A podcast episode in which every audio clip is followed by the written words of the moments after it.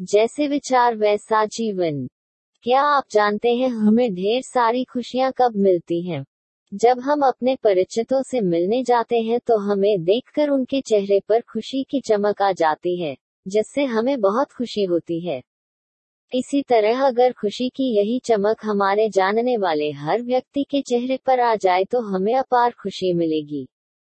तो ऐसा कैसे हो सकता है? यह तभी संभव है जब हम मन वचन या कर्म से उन्हें ठेस न पहुंचाएँ। हर कोई आपसे प्यार करने लगेगा यह तभी संभव है जब हम ध्यान करने की आदत डालेंगे